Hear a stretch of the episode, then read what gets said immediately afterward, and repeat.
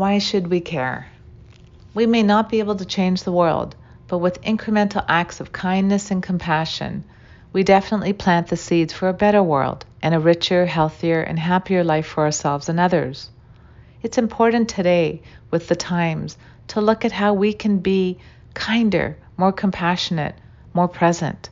Let's look at the effects of kindness on ourselves, others, and the world. As human beings, we are hardwired to perceive threats and act in our own defense. We are equally hardwired to also receive and give kindness and show caring and compassion. We must not forget this. In fact, our very survival depends on it. Unlike many living creatures, we are utterly helpless when we are born and depend completely and utterly on the selfless care and kindness of other people for support, sustenance, and safety much longer than any other living being on the planet.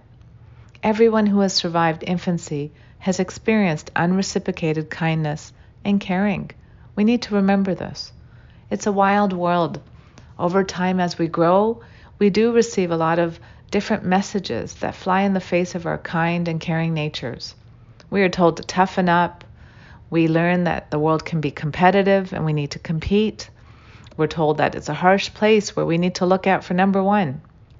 While indeed we do have to look out for ourselves, there are times where we are going to be competing for a place on the team, a spot in a college or university of our choice, a job, and in other scenarios. But this does not mean that we should turn off our compassionate and caring nature. By doing this, we just expense ourselves and others. The benefits of caring. Cartoonist Scott Adams once said, There is no such thing as a small act of kindness. Every act creates a ripple with no logical end. I always say, when you're in pain, you spill over onto others. But when you're in a good place and you're doing kind things, you also spill over onto others in a positive way.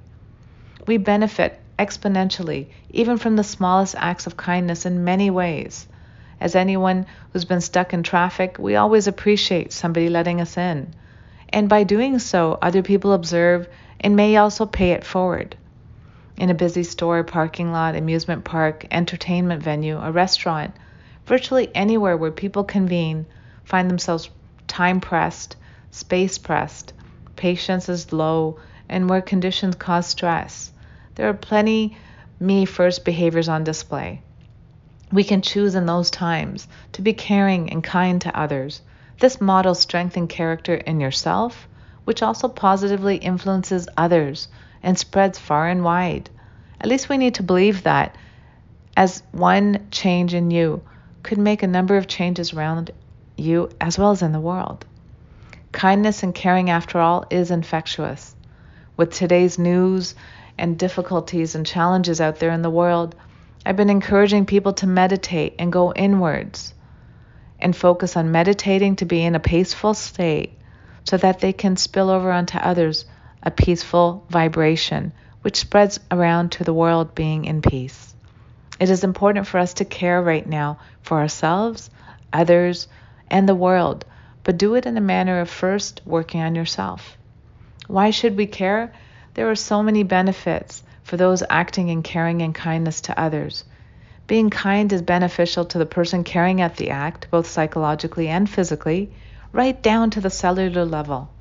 Even the smallest act of kindness gives us a greater sense of control in our world, makes us also feel joy and good about ourselves. It also boosts our immune system and reduces anxiety levels. Our feel good hormone, oxytocin, reduces inflammation, which is related to a host of ailments. Of particular significance at this time in the world, at this time in the world where COVID has left many people struggling with anxiety and worry, caring and compassion can make the world a little kinder and a less scary place to be in. When we are kind to others, we get out of our own heads, engage with others positively, and then we also help them get out of their heads as well. For people with social anxiety who are struggling with irrational cognitive distortions and fears of being singled out, judged, ridiculed, ignored, and ostracized, they feel awkward, insecure, and bad about themselves. By being an instigator of an act of caring and kindness towards these people, we create a positive memory for them. And this brings them back into the present and affirms good things about themselves. It does the same thing for people struggling with generalized anxiety disorder right now, which is chronic excessive worry about real life concerns. These people struggle with excessive levels of worry, overthinking, ruminating, and anxious about several areas of their lives. By being kinder, we bring people to a grounded state where they can live in the here and now. Kinder, gentler feedback, choosing to withhold negative feedback from friends, colleagues, and family members who seek your guidance, opinions, and approval, and choosing a more compassionate way of expressing concerns and reservations can have a beneficial effect. A kinder way of responding to others not only leads to better communication, it lowers the risk of unnecessary conflict and unintentional residual negative feelings, as well as low self worth for the person seeking validation or feedback. It is important for us to recognize that when we receive negative feedback, we don't have to keep talking about negative things and spreading it. We could actually be the person who stops the, the pattern and the channel of it continuing. Removing judgment and bringing in kindness and caring when voicing our opinions can create tremendous positive shifts in interpersonal and professional relationships. A mindful new beginning, armed with the knowledge of the many benefits to ourselves and others, we each can be mindfully practicing kindness and caring in everyday situations. Let's start small, maybe by holding the door open for a parent struggling with a stroller and packages letting someone with one or two items ahead of you in the grocery store line, giving up your seat on the train or bus to someone who seems like they need it more. Pay attention on how you feel when you do such behaviors, how the recipient of your thoughtful act responded to your kind gesture, and how others around you observe this event. Think of how you feel in the moment, how different your experience would have been if you had not made this effort in a caring manner. When we're paying attention, the benefits of caring and compassion will be unmissable. And the caring and kindness can become a healthy, you know, pattern for us, but also a healthy pattern for the world we live in. Let's take a mindful moment right now to deeply breathe in and out and reflect on the need to care today, the need to be more caring and compassionate and kind. Let's look at our lives and reflect on where I can bring more kindness in, more compassion, more gentleness in. Let's take a deep inhale in and breathe out. Another deep inhale in and breathe out.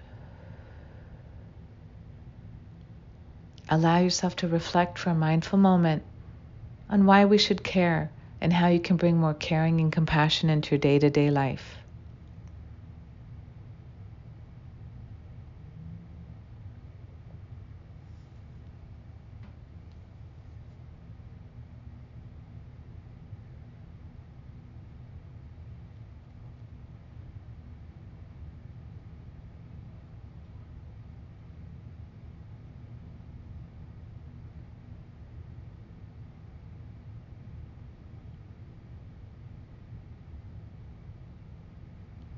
If your mind tends to wander, gently bring it back to the point of why we should care, how to become more caring and compassionate.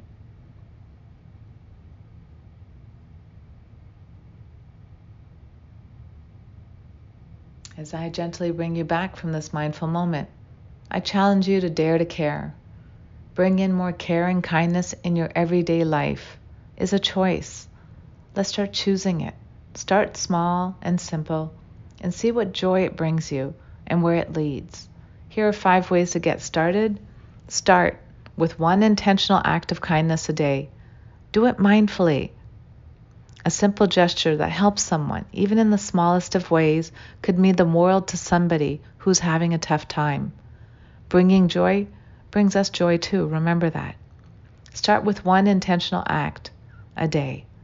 Check an impulse to react negatively to someone who has acted thoughtlessly or selfishly. Remember, when people are in pain, they spill over onto others. We don't need to personalize behaviors that are done negatively. We need to have compassion for people who might not be in the proper health or state to be in a kinder place. Choose a kinder way to respond when asked for your opinion. Pay attention to how caring for others makes you feel and how it shifts the mood and behavior of other people around you. There's always a ripple effect. Let's make sure it's a good one. Remember to be kind to yourself as well as others. Being kind and caring includes being kind to yourself. As I always say, don't give from your well, give from your overflow.